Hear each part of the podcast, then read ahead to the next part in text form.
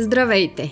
Аз съм Милена Иванова, а това е подкастът Неуморимите, създаден в партньорство с Капитал. Неуморимите е една мечта за това, какво може да сме ние, каква може да е България, благодарение и поради нас. Неуморимите е подкаст, в който ще разказвам истории, през разговори с най-обикновени, необикновени българи, пръснати по цял свят. Прескочили безброй препятствия по пътя си, успели и успяващи. През поделените истории, Неуморимите е един разказ за България. Такава, каквато е и такава, каквато може да е. Защото всички ние сме България, без значение къде сме. Добре дошли и приятно пътешествие! Трети епизод на Неуморимите. Стартирам с случка от две хиляди и втора година, която всъщност звучи доста актуално към днешна дата, поне що се отнася до обменния курс евро-долар. Максимата всичко ново е добре забравеното старо, важи тук с пълна сила. И така, отварям кавички. Хора, според анализаторите на Credit Suisse, доларът предстои да се обезцени с петнайсет процента в следващите шест месеца спрямо еврото. Като се има предвид, че таксата за INSEAD е в евро, силно ви препоръчвам да купите евро сега. Едно усмихнато момиче с незабравима тръпчинка ме гледаше от екрана в системата за общуване между бъдещи студенти на INSEAD, много преди Facebook, LinkedIn или Zoom да станат такава неразделна част от ежедневието ни. Виктория Павлова. Дали беше усмивката или напълната увереност в съобщението, но в тази седмица аз продадох всичките долари, които бях спестила за таксата за обучение. Виктория, с която тепърва ми предстоеше да се запознаем, изпести няколко хиляди, което към онзи момент за мен беше цяло състояние. И така, добре дошла в Неуморимите и ти благодаря, че прие поканата. Виктория Ентуисъл към днешна дата, бивш инвестиционен банкер, понастоящем съветник, ментор и член на борда на настоятелите на Американския университет в Благоевград. Какво пропускам? Здравей първо! Аз разбирам, че съм първата ти събеседничка в тази нова рубрика и се чувствам изключително поласкана. А, и наистина се усмихвах, докато слушах историята с, ти помниш, с еврото. Помня я много добре. И защото... то така се случи. Ама то, съвсем така абсолютно се така се случи. И най-интересното беше, че аз както дадох на всички а, този съвет, така не го следвах самата аз. Не знам защо по това време. Но, а, да. Ето има етапа за банкерите, които седят на една купа пари в а, текуща сметка си е си валиден. Абсолютно валиден. Аз съм една от тези. Да, точно така. Наистина аз съм точно този тип а, обуштар, чието деца ходят без обувки или с късаните обувки. Нали така беше? Mm. Та, да, много добре си я спомням тази история и от тогава е имало много такива подобни истории. Обаче тази прогноза на вашите анализатори тогава е оцелила в десятката. Днес направих справка. Мога ли да не направя справка? Защото толкова хора в момента предричат смъртта на еврото, а то отива там, откъдето е дошло. Цикличността на пазарите, както аз и ти ги знаем. Точно преди двайсет години, юни две хиляди и втора година, едно евро е струвало деветдесет и девет американски цента. Година по-късно еврото вече е долари петнайсет или тъкмо шестнайсет процента поскъпване за година. Много добре са го нацелили тогава анализаторите, не винаги им се получава, но този път са успели. Разкажи, и аз ти. По времето, когато първо се запознахме, аз наистина работех а, в Credit Suisse, а преди това бях работила в а, Джей Пи Morgan. И, а... Къде? В Ню Йорк. Mm-hmm. Значи кариерата си аз започнах а, в, на Wall Street. Точно а, адреса беше шейсет Wall Street и всъщност причината да започна да работя за Джей Пи Morgan първоначално, след като завърших а, а, университет в Америка, беше защото а, това беше единствено от всичките банки по това време, които се намираха на Wall Street. Всички останали а, бяха на друго място с друг адрес. И аз не можех да си представя, че ще се обадя на родителите ми и ще им кажа, че работя за банка, която не е на Wall Street. И така се оказах в Джей Пи Morgan. От пет оферти, които имах, това беше изключително важен а, елемент а, в а, взимането на решение. Но естествено Джей Пи Morgan е разкошна банка, така че не направи грешка по това време. Аз а, започнах да работя в а, една група, а, която се а, фокусираше на а, химикали. А, химическата индустрия, не точно химикали, ами химическата индустрия е индустрия, която се допира до почти всичко а, в а, а, съвременния свят. Е, беше много интересна и много, а, много натъпкана с числа. И защото аз идвах от Източна Европа и бях завършила бизнес и счетоводство, а, всички смятаха, че съм много добре с числата и за това веднага... Стереотипи. Абсолютни стереотипи. Ме сложиха там и занимавахме се с а, корпоративни финанси, т.е. с много голями организации, които или се нуждаеха от някакъв тип финансиране, или се нуждаеха от... А, валюации, т.е. да им кажем ние банкерите, като трета страна, която не е в тяхната организация, колко струват, за колко могат да се продадат или пък за какви пари могат да купят нещо или да продадат нещо от, техни, от техния портфейл, който имат. Да, познати истории. Да, много познати и истории. И колко време издържа на Wall Street? Ами колко време издържах?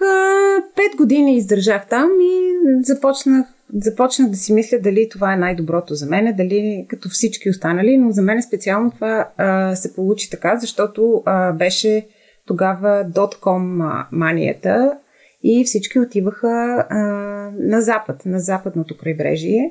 И а, естествено аз също започнах да си да задавам въпроси, дали не е добре да отида на запад, на изток. Чудех се. Това е към деветдесет и девета. Това е, не, не, по-късно беше някъде две хиляди и първа - две хиляди и втора година. две хиляди и първа бих казала. И реших, че е по-добре може би да си дам малко почивка и да отида да, да получа още малко. И така се срещнахме в INSEAD. Ах, много, много ме кефи, като кажат тия половината мои съученици в INSEAD. Дойдох тук, за да съм на почивка. Аз ги гледам и не разбирам, защото аз дойдох тук, за да уча. И, и половината хора бяха на парти през цялото време. Аз горката все учих. Но който не е учил на време, после си доучава. И така, ти беше там да си починеш. Аз не си починах, но... Да, и сега, години по-късно, съжалявам, че не съм учила повече. Но това, което аз научих от, от INSEAD, беше от всичките колеги и съученици по-точно, които дойдоха и които бяха страхотни. И всеки от тях имаше някаква история да разкаже, но освен всичко друго имаше и много така значима вече професионална траектория, която, която бяха извървяли. И аз изведнъж си дадох сметка, че моята работа първо а, много ми, ми отиваше на, на темперамента и освен това, че ние като банкери бяхме изключително привилегировани. Mm. Имаше хора, които а, ръководиха фабрики и цели огромни организации за много по-малко пари, с много по-голям стрес и отговаряха за а, стотици хора. И както си мислех, че след INSEAD ще отида а, и ще работя в индустрия, така видях, че всъщност а, професията, която си бях избрала а, като банкер е първо интересна, второ ми подхожда, но най-вече и доста, доста добре заплатена в крайна сметка по това време. А, и като видях и банковата ми сметка след престоя ми в а, Франция, който беше да, без, една година без работа, и реших, че ще се върна обратно в Credit Suisse, а те всъщност ме бяха изпратили, нали, както ти каза, на една година почивка и ми бяха предложили да се върна обратно в лондонския офис, в Ситито. И така аз бързо след като свършихме INSEAD, много от нашите съученици, както знаеш, отидоха на почивки и така нататък. Обаче аз се запътих директно към Canary Wharf, не към Ситито. Тогава Credit Suisse беше в Canary Wharf. И оттам нататък, а, да, всичко това е история. Още десет години изкарах в Canary Wharf, а, където продължих да работя за различни компании в а, различен капацитет, а, но най-вече а, продавайки и купувайки някакви активи. Също така а, започнах да работя много повече, от, а, много повече с а, компании от изтока. Mm-hmm. Започнах да съжалявам, че не съм учила руски както трябва на времето. И, и ми дойде на гости в Алмати. И ти дойдох на гости в Алмати, защото работиш много с Казахстан и с бившите социалистически републики, както и с Средна и Източна Европа. И всъщност ти в онзи момент се занимаваше и с петролната индустрия. Да, започнах да се занимавам с петролната индустрия, защото а, тя е много близка с а, химическата индустрия. А, всъщност... А, Тя е изключително свързана с химическата индустрия, много логична. И това беше е, също така и много активна индустрия по това време. А, цената на петрола се качваше неимоверно. А, по целия свят се търсеха нови активи, а, където петролните компании да могат да ги развиват е, а и обогатяват, за да могат да добиват повече петрол.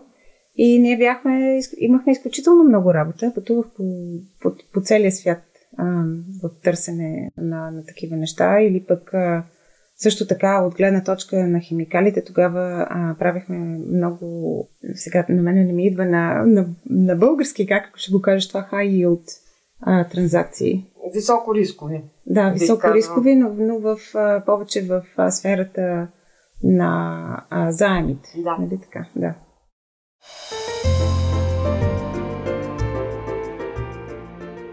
Това беше а, докато а, се роди второто ми дете и след това нещата се промениха. Mm-hmm. Дойдохме а, до момента, където трябваше да реша дали банкерството е най-важно или, че трябва, или, или, или децата са по-важни. И в един момент реших, а, знам, че този въпрос ще ми го зададеш, така че направо ще ти отговоря. Brilliant. Okay. Че няма такова нещо, като да можеш да правиш две неща добре наведнъж. Mm. Трябва винаги да имаш някакъв фокус. И в един момент реших, че не мога да пътувам по целия свят и в същото време да имам две мънички деца. А специално моята работа ми изискваше много да прекарвам време в а, бившите соцрепублики. И по тази причина сменихме а, въобще фокуса на това, което вършихме. Заедно с няколко партньора от Credit Suisse направихме а, една малка компания и започнахме да работиме с а, портфейлите на университети, а, които искаха да продават а, различни активи. Най-вече отново в химическата индустрия или в а, биотехнологиите. А, и това ми позволи да си седя преди всичко вкъщи, да наблюдавам. А твоето вкъщи към момента е? Моето вкъщи в момента е Лондон. Mm. Но в момента не се знае. След това къде ще бъде. А, да, и така. И а, започнах да работя много с Oxford и а, Southampton University, а по-късно и с Imperial College, който се намира в Лондон, точно на петнайсет минути път от нас и ми е най-удобни от всичките, затова ми е най-любимо. И кафето им е добро, да, както знаеш, защото те почерпих. Да, за момента тази... Първоначално започнахме да продаваме компании от тези портфели на университетите, след това обаче университетите започнаха да намират все по-лесно капитал, с който да подкрепят а, компаниите, които са сътворени в тях и а, не им трябваше вече някой, който да им помага да продава тези компании, повече някой, който да им помага да намира капитал за тях mm. и, и, да, и освен това да обучава а, младите кадри, които работеха в тези компании, защото те не винаги знаеха, да речеме, как да търсят капитал, как да оперират компаниите от гледна точка на финанси, финансиране, а, и всякакъв тип такъв а, финансови инструменти. проектиране и инструменти. Планиране. А, планиране, точно така. Да. И, и да, и в момента се занимаваме с това и с, а, като цяло с а, фондове а, а, за рисков капитал, които инвестират в тези компании. Добре, значи аз до тук, ако мога да обобщя, коя година си напусна всъщност България? деветдесет и пета. деветдесет и пета, сега сме двайсет и втора, двайсет и втора. Значи... Просто не го мисля. двайсет и седем, добре ли смятам? Да. Да, двайсет и седем години по света. А, като в това имаш Щатите, имаш а, Франция и Великобритания, Лондон. И обиколки по целия свят за спорта до един момент.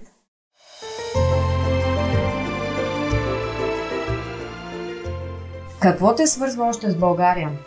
Има ли България на твоята карта? Всичко. Аз съм българка. Mm. Всичко ме свързва с България. Семейството ми е в България. Част от семейството ми сега вече, защото имам две деца и, и, и мъжа ми е англичанин. Но а какво ме свързва с България? Професионално Американския университет ме свързва с mm. България и то много силно. А лично аз и се чувствам българка, независимо къде съм. Децата ми говорят много добър български, пишат, четат на български. И бих казала, че сега се чувствам повече българка, отколкото като бях в България.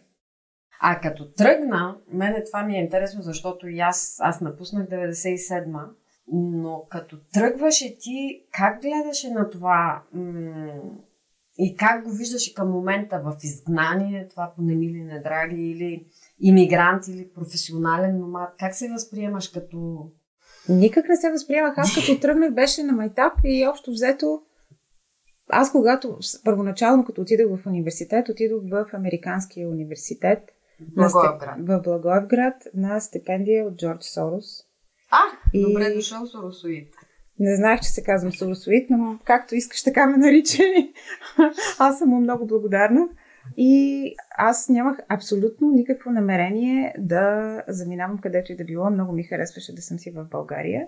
И след това нещата се промениха просто защото се запознах с една професорка, която беше убедена, че аз съм такъв гений, че мога да отида да уча където и да било по света, но най-вече в Америка, защото а, тя беше преподавател а, в един американски университет и мъжа ѝ също беше преподавател в друг, а, където в крайна сметка отидох и довърших образованието си, бакалав... бакалавърската си степен. И този университет, където отидох, е деветия най-стар университет в Америка, със страхотни традиции и а, на мене ми беше интересно. И тя успя да ме убеди, че всъщност а, завършването на този университет ще бъде дори по-добре от завършването на Американския университет. Аз бях убедена, че и, и до сега съм убедена, че ако бях завършила Американския университет, щях да имам почти същите възможности, mm. които а, имах и като завърших Washington and Lee. Е... На шести Wall Street щеше да ти е малко трудно да кацна. Е, нямаше веднага да кацна от американския, може би, защото не, беше, не, не е толкова добре разпознаваемо име, но имам изключително много завършили Американски университет, които са кацнали над шести Wall Street. Е, да, защото ако направиш след това Ем Би Ей и така нататък. Нали... Да, точно така. Ако говорим за стандартна корпоративна кариера, ако говорим за предприемачество, можеш от всякъде да го направиш, както знаем и от гаража, без, без диплома, така че няма проблем в това отношение. Но...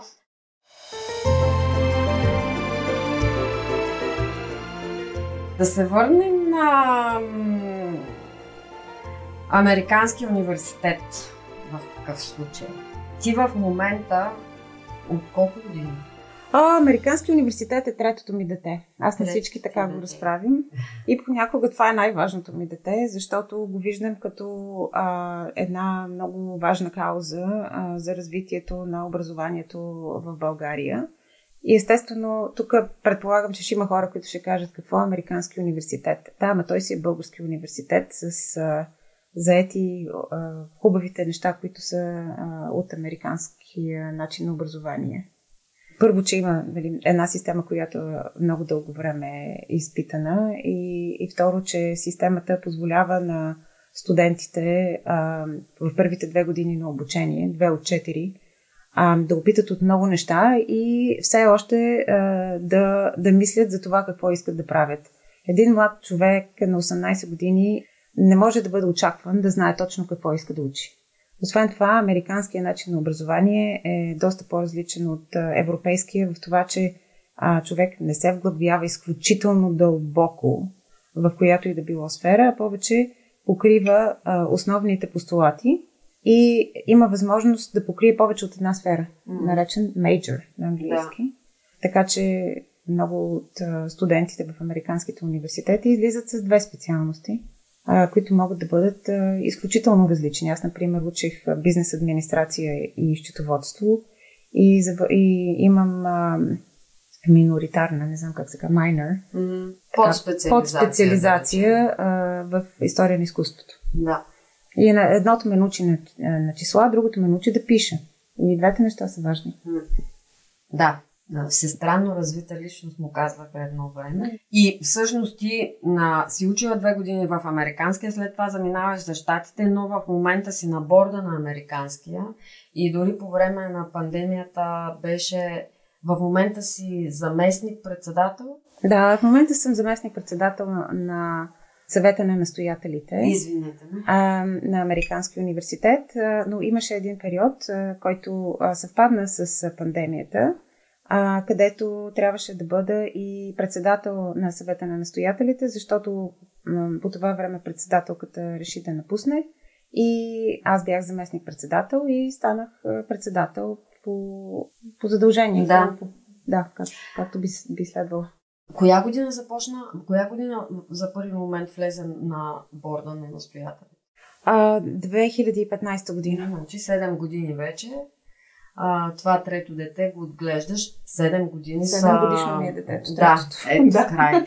А, така, в тия седем години там ще стигнем до една тема за благотворителност и а, меценатство и въобще капацитета на българите за това или колко, доколко ни е в културата, но предполагам много хора не знаят, че всъщност а, на Запад а, да си на борда на образователна институция е невероятно престижно нещо да приемеш, много трудно се става настоятел.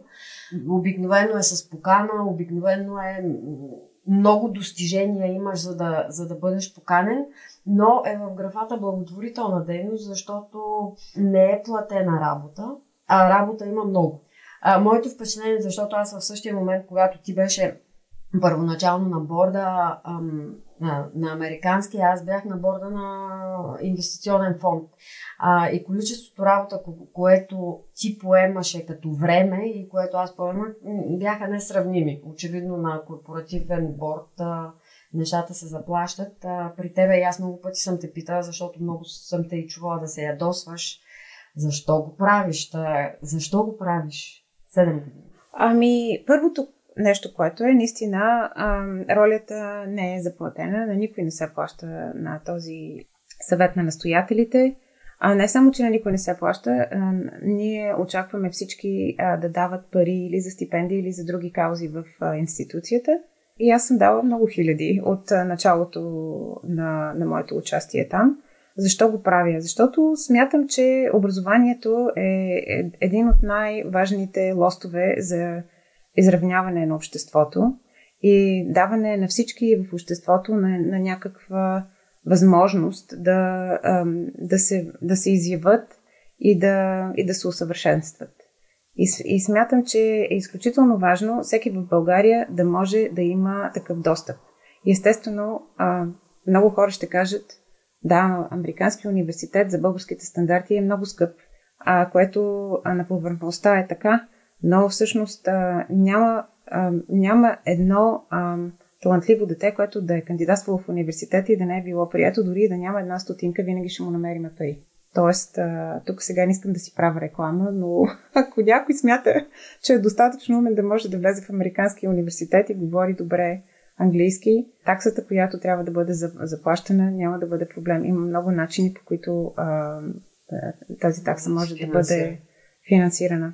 И не е непременно с взимане на заеми, които след това трябва да изплаща а, до живот, както е в Америка. Много е различно. Да. А, но за мен беше изключително важно по някакъв начин да, да, да дам нещо обратно а, на България и това беше един много лесен начин, където наистина видях, че а, моето усилие би потенциално би а, дал, да, дал много сериозни плодове, експоненциално по-голями от това, което прави.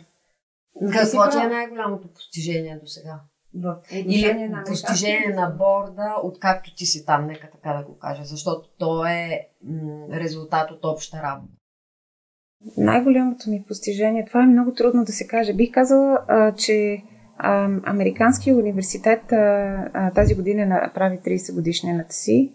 И бих казала, че ние влизаме в една фаза на една много сериозно организирана институция. И въобще по никакъв начин не мога да кажа, че аз съм направила нещо, което сама бих успяла да го направя или че резултатите, които до сега сме постигнали, са нали, благодарение само на мен или само на някой друг.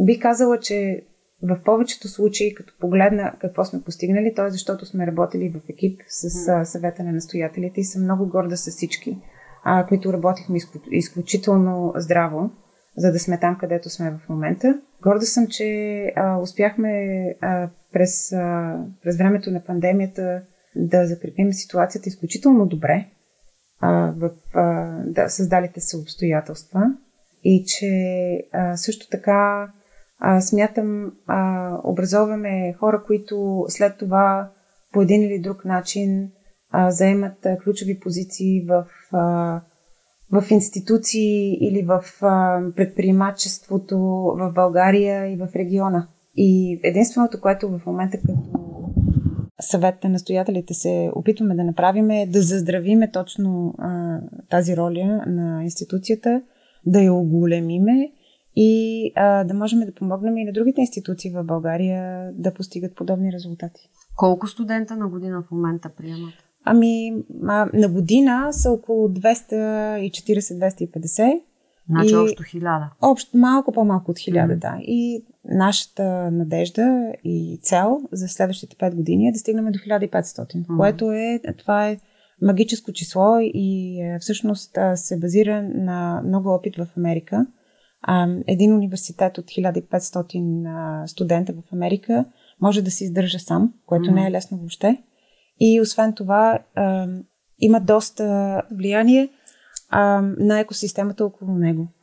И това, това ни е сега най-голямата цел. Естествено, тази цел хиляда и петстотин студента има, с нея води много а, други решения и, и много други неща, които трябва да се направят. Mm. Защото този университет, например, очаква студентите си да живеят а, на кемпуса а, и също така има цяла екосистема около него. Да. Не е само просто да отидеш в една сграда и да, да присъстваш на лекции. Е много повече а, от това.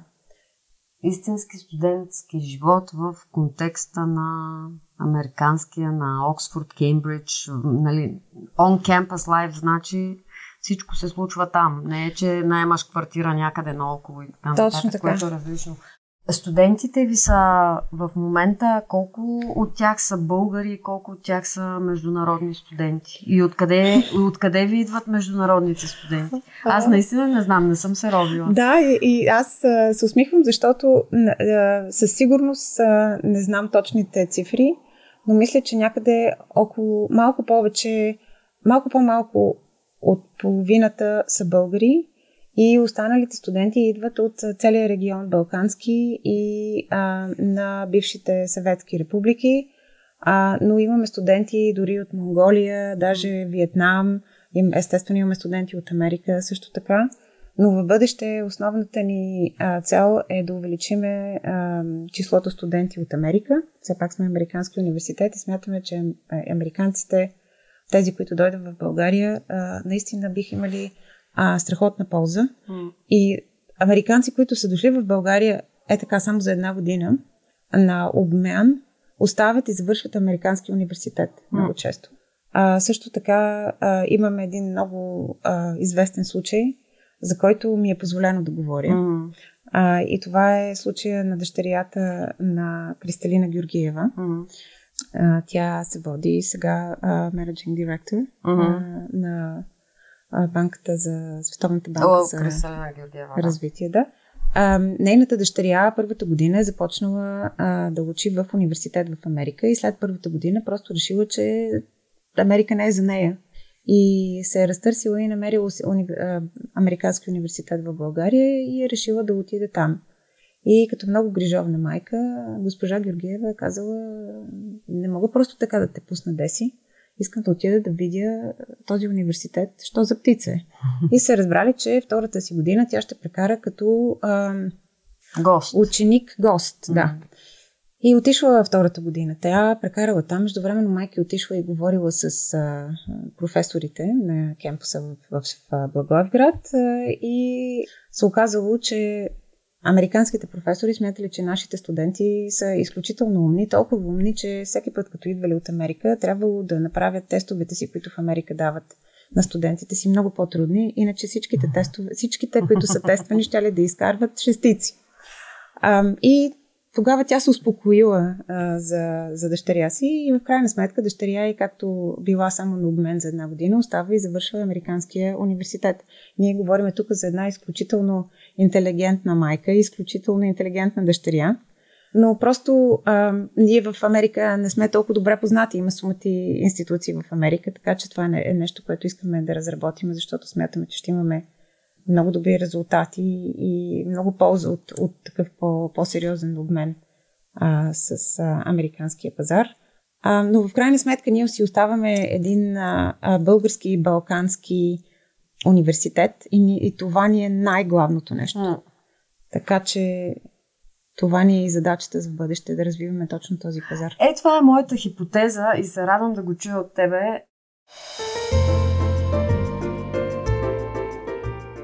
А поради която, всъщност тя е част от причината да започна този подкаст. The raw material, суровия материал, който имаме в България, който сме произвеждали в миналото, като мозъци, който произвеждаме и в момента, защото то е генетична обуславеност, нали? То е, генетично се предава от поколение на поколение. А, имаме много умни а, деца, много умни пораснали деца, като мен и теб. Да. А, и въпросът е какво може да завърти нещата така, че този потенциал да не го оставяме само да изтича навън и да се възползват от него Credit Suisse, джей пи Morgan и така нататък. Във всяка сфера има, и в изкуство, и в медицина, в наука, образование, финанси. Да се възползваме обратно в България от този потенциал.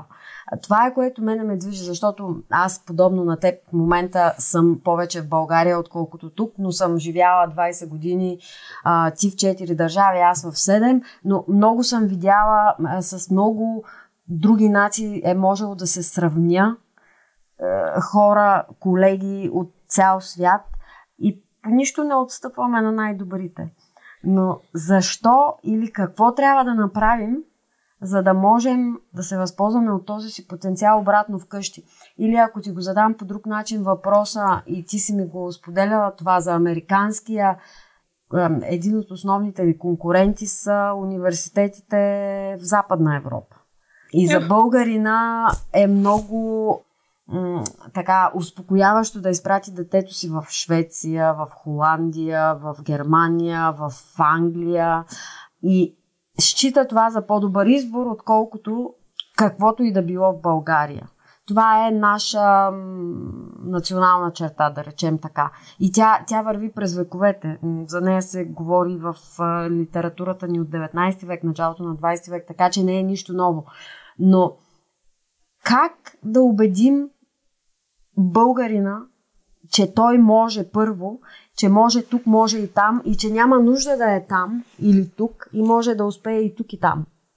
Това първото нещо, което аз мятам, че тази наша убеденост, че а, на запад или на изток, или някъде навън от България по-добре, смятам, чужбина. Че в чужбина, а, смятам, че се обуславя от, а, може би точно от нашата история. А, нека да не забравяме, че ние сме малка държава. И аз не смятам, че е лошо ние да искаме а, да излезем навън, да обиколим, да видим, да се понаучим. Това всъщност е нещо хубаво. Въпрос е кога и как, по-точно дори не кога, а как ще се върнем и как ще допринесем а, за собствената ни държава. Защото всичките тези изключително талантливи хора, които а, са обучени по целия свят, всеки от тях може по някакъв начин да помогне. И не е казано непременно, че трябва да се върне и да живее mm. в България. Аз бих казала, че имаме много сериозна липса на информация, а, за която до някаква степен, нали, връщайки се обратно на образованието и на университетите в България, до някаква степен ние университетите имаме вина за това, че не сме го обяснили по правилния начин, и специално Американския университет а, променя стратегията и начина на комуникация с а, гимназиите, точно за да може да обясниме, че всъщност ние по нищо не отстъпваме на университетите в а, а, Европа. Бих казала, че не само, че не отстъпваме, а в много отношения сме много по-добре. Но това си е до някаква степен и а, личен избор. И няма нищо лошо да а, е, е, един студент да избере да отиде, а, например, в чужбина. И ако им харесва да живеят там известно време, А, това е един опит, който след това може да помогне на България. Mm. Така че аз го виждам всичко като изключително позитивно. Въпрос е да, да, мислиме, да, да мислиме по начин, който а, не изключва България като част от бъдещето ни. Аз, когато заминах за Америка, заминах, защото ми беше интересно да видя какво е там, защото това през деветдесетте години, не само за България, по целия свят Америка беше яко чудо. Да. И всички, всички гледахме американска телевизия, като а, нали, България се отвори към света. Холивуд а, е изключително а, добър а, маркетинг а, за, цяла, за, за, за, за цялата американска култура.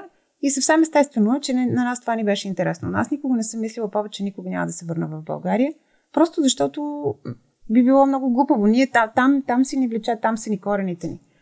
А, обаче, както един продукт, ако го създадем в България, а, за един стартап, например, много бързо този стартап трябва да започне да се оглежда, да вижда къде този продукт може да се пласира извън България, защото българс, българския пазар е сравнително малък. No. Същото е и като, ако погледнеш на който и да било човек като на, на един продукт, с много, ам, с една а, уникална възможност, нали, да се реализира, той човек а, трябва да обиколи, трябва да види и да разбере, нали, какво е нещото, което е много специално за тях, да го разработи и след това, евентуално, по някакъв начин, България може да бъде част от, от тяхното битие. Да. Виж, всъщност аз съм съгласна за това, че а, странстването а, обогатява по начин, по който ако си останем само в къщи, никога не можем, м- не знам с какво да го сравня, а, от това, да ти отвори кепенците по един такъв, това от а, възвишение. Но странстването отваря за света по начин, по който ако си останем само в къщи, никога няма как да го възприемем.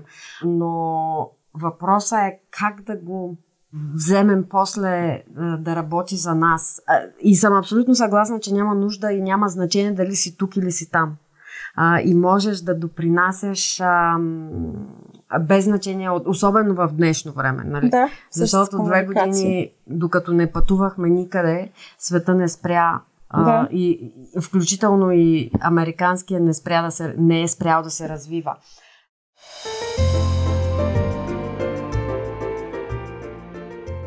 Като говорим за странстване, имам тук аз една такава, а, да те върна в INSEAD две хиляди и трета година, бяхме една интересна групичка.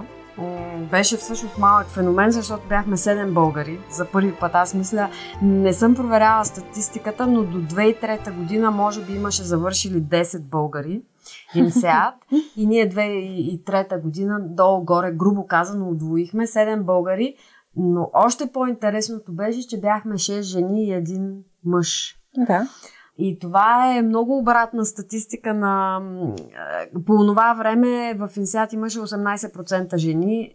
В момента са много по-добре, трийсет и пет процента са, но в този момент ние бяхме буквално наобратно на статистиката на INSEAD.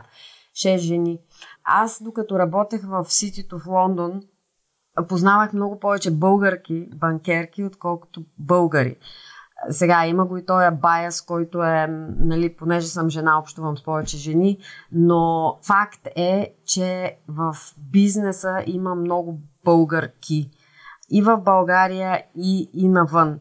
Това като феномен, ти имаш ли някакво обяснение за това на ниво какво точно ни правят или за ни правили на времето, което да ни... Защото всичките шест българки, които завършихме тогава, много амбициозни, много работливи, драпали са с зъби и ногти, както се казва. По мои наблюдения, и отново защото съм живяла на запад, нали, на запад от, от България вместо на изток, мога само за тази част от света да коментирам. Да. На запад жените и мъжете много дълго време, дори и сега, не са били третирани по един и същи начин. Има изключително много предубеждения за какво са добри жените, за какво са добри мъжете.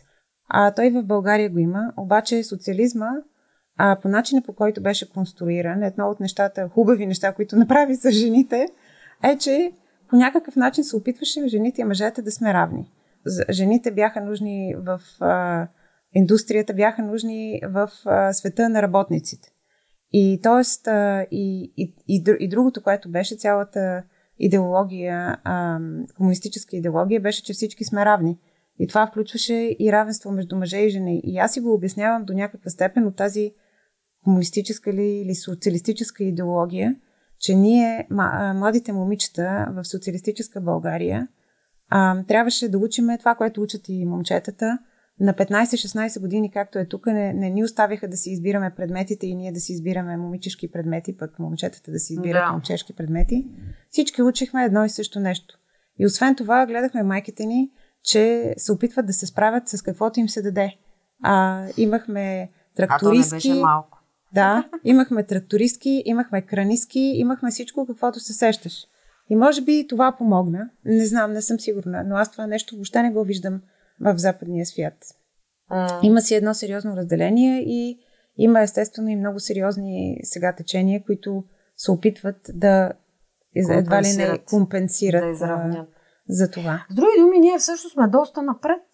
С други всъщност... думи, в това отношение сме изключително доста напред. Изключително. Изключително доста напред и се надявам, защото не съм живяла много дълго време а, в а, България, се надявам, че точно тази позитивна черта на нашето минало а, да не е изменена, да не е сега да има неща, които не са за момичета и неща, които не са за момчета, да не е да има а, талантливи жени, които, а, на които да им се казва, защото са красавици, ще си седат вкъщи, защото могат да си намерят богати мъже, защото това е много тъжно. От моя гледна точка. No. А, естествено, ако някой иска да направи този избор, не може да бъде спрян, стига да, да, си, да може да си го позволи, но смятам, че би било тъжно. И така, по такъв начин, аз смятам, че ние се намерихме седем а, талантливи а, жени в INSEAD, защото никой не ни е казвал, като си красавица, значи сме чак пък такива красавици, но като си намери красавица... Намери си, мамо, мъж, да се оженеш добре. Да, и да, и да, и да си седиш вкъщи, да, да си домакиня. Аз тук отварям една голяма скоба, но на тази тема с красавиците. Аз, докато бях в Казахстан, всъщност и работех там, преживявах една лична, огромна лична драма, преминах през развод. И един ден бях толкова отчаяна и един приятел беше дошъл командировка. И аз ревва му на рамото и викам: Жоро, писна ми да съм силна жена, Жоро. Искаме така като рускините, като казахстанките, да ме носи един мъж на ръце. Уморих се. Жоро ме гледа и вика: не искаш. Що бе, Жоро? Е, вика, защото и на тях им се случват същите проблеми, но в момента, в който им се случат, те не могат да станат и да се тръгнат. Вика: не искаш. Така че тогава, вика, стягай се и стига си плакала.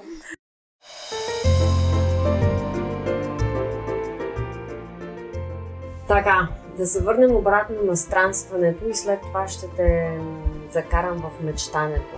Какво ти е дало странстването, живеенето тук и там?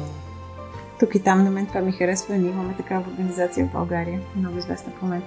Какво ми е дало?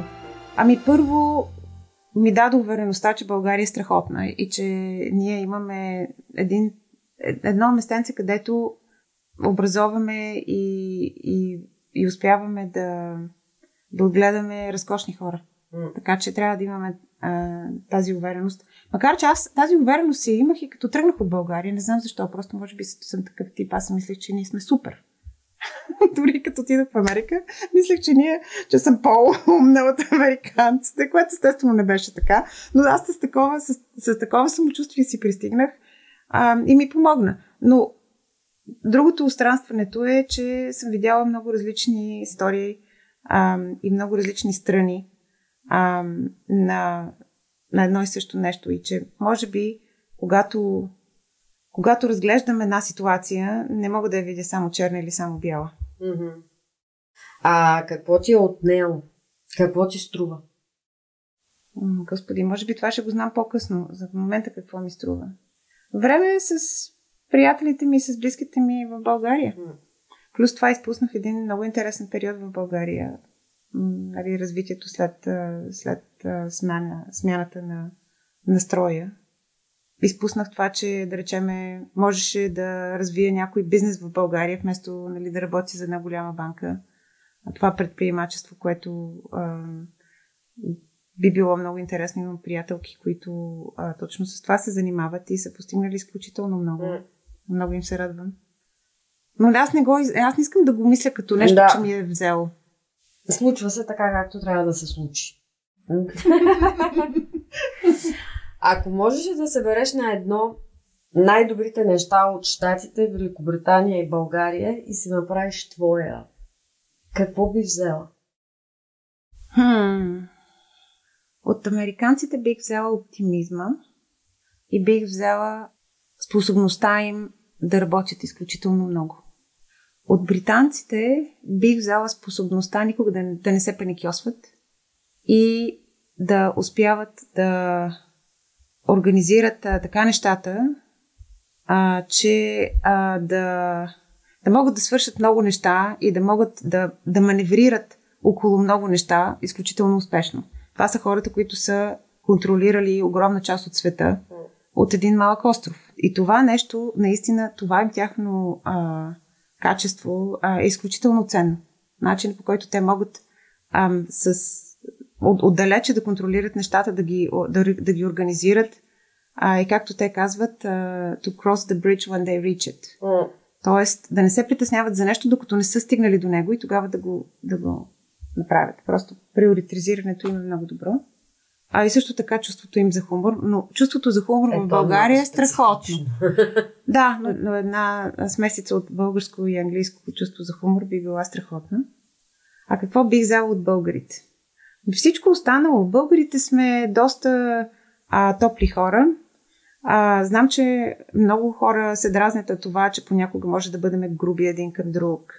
И а, че а, понякога забравяме обноските, много така внимателните обноски от Запада ги няма. А, но пък си дадох сметка, че точно защото понякога си крещиме и не се държиме много добре един с друг, някак си изкарваме тези негативни а, чувства от себе си, не ги задържаме в себе си и може би а, с това а, успяваме а, да имаме по-малко хора, които са депресирани, а може би е и хубавото слънце в България, не знам. Но а, това бих взела и бих взела и това, че като общество ние някак сме, сме по-непринудени и, и по, по-естествени. Спонтанни. Спонтанни. И с това да те взема в а, света на мечтите и като така м- да помечтаем две хиляди и петдесета България. Каква може да бъде тя благодарение на всички нас? О, това е много трудно да се каже. По-голяма. Искам повече хора да, са, да, повече хора да сме в България. Бих искала да бъдем... Ние имаме толкова умни хора, че бих искала да имаме повече... Аз мечтая сега, естествено, за това, както ти казах, което, нали, на мене ми е така в кръвта, именно образованието. Бих искала да имаме повече центрове за образование в България, които да развиват технологии. Всичките тези акъли, които ги имаме сега по света, да могат поне някои от тях да са се върнали или по някакъв начин да допринасят инженерство, математика, компютърджийство. Тези неща, които са изключително ценни по, цел, по целия свят, ние ги изнасяме от България. Искам да ги видя върнати обратно. Това може да бъде... И аз знам, че в момента ние се започва създаването на един подобен център за, точно за такива науки и технологии. Но това ми е така някакси моята мечта по отношение на образованието и защото образованието ми е главна тема а, за, специално за, за моето допринасяне към държавата. За, за това знам, нали, как виждам бъдещето в тази насока. Искам да имаме млади хора, които да вярват в България и да я включват в плановете си, дългосрочните си планове. Аз специално имам две деца, които са полуангличани, обаче аз им казвам, че те са сто процента англичани и сто процента българи. И искам да вярвам, че те в един момент ще включат България като част от бъдещето си също.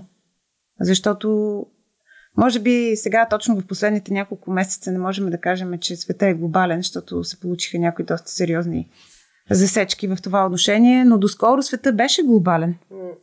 И бих искала да, го, да, да сме обратно там, където света е глобален, където си помагаме, където България не е България, а Балканите, където имаме едно такова, а, а, една колаборация между държавите на Балканите, където се разбираме.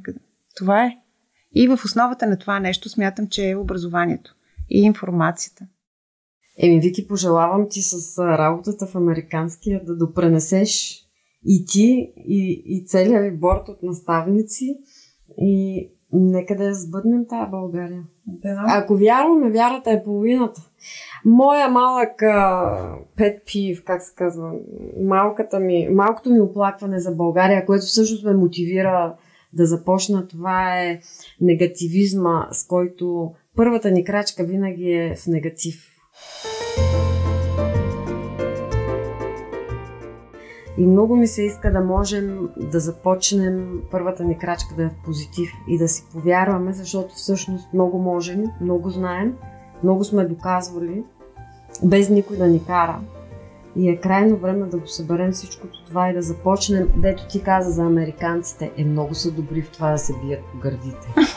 И всъщност, ето с това ще завърша. Най-вредната българска поговорка, която според мен трябва да я изкореним, е скромността краси човек.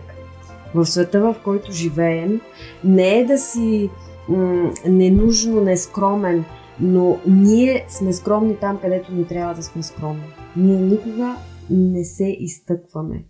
Винаги, като нация, вземаме една стъпка назад, зад паравана, зад завесата, а, а когато можеш, не трябва да си скромен. Защото някой друг, който може по-малко от теб, го взема. Ето така. Аз това бих си пожелала и ти позволявам ти да ме затапиш и с това да затворим. Ама не защото те затапя, аз напротив щях да се съглася с теб, че е, има един такъв елемент е, в нашата народопсихология и смятам, че идва отново от факта, че идваме от, от по-малка държавица. И аз естествено се опитвам да обяснявам на моите деца, а, че макар, че сега България е малка, България някога е била голяма.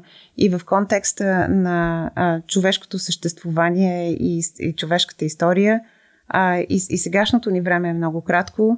А, и това, което, когато сме били нали, доста велики, древна България е било кратко и че общо взето всеки отделен, всяко отделно величие на всяка отделна държава в контекста на човешкото съществувание е много кратък. И просто това, че ние сега сме в това време, когато специално ние, българите, не сме непременно такава велика държава, но означава, че не сме били или че няма да бъдем. И че е важно да сме горди с това, което имаме, и да разбираме това, което нямаме и да се опитваме да го постигнем по някакъв начин. А, защото те естествено са продукт на две такива държави, които са били някога много, много централни а, за региона или дори за, за света, както е в случая на Великобритания. Да, така че не е лесно да имаме това самочувствие, а, ако сме от, от малка нация. Аз говорих с един мой приятел а, от колежа, който ми обясняваше как той е французин и е женен за финландка. И ми казваше, сега разбирам какво е да си от малка държава, защото народопсихологията на финландците е съвсем различна от тази на французите. Ние идваме със съвсем... Не, и, и, и, и това ми напомни и на нашата народопсихология. Така че не, не, не трябва да, да сме чак толкова... Ам, Да, да се виним чак толкова много, колкото да го знаем, че ни съществува а, тази психология и да се опитваме по някакъв начин да не позволяваме да ни спира. Да, ето така. Еми, нека да бъде. Нека да бъде. Много ти благодаря. Ако този разговор ви хареса и сте любопитни кои са другите гости в сезон едно на Неуморимите, харесайте и ни последвайте в предпочитаната от вас стриминг платформа. Ако познавате обикновени, необикновени българи, където и да било по света и чиято история непременно трябва да бъде разказана, пишете ми на неуморимите at gmail dot com. Създател и автор на Неуморимите съм аз, Милена Иванова, в партньорство с Капитал. Продуцент Dare Films. Оригинална музика Петър Дундаков. Миксиране и монтаж Тихомир Колев. Отговорен редактор Капитал Алексей Лазаров. Нови епизоди от сезон едно всеки вторник в любимата ви стриминг платформа. Благодарим, че слушахте!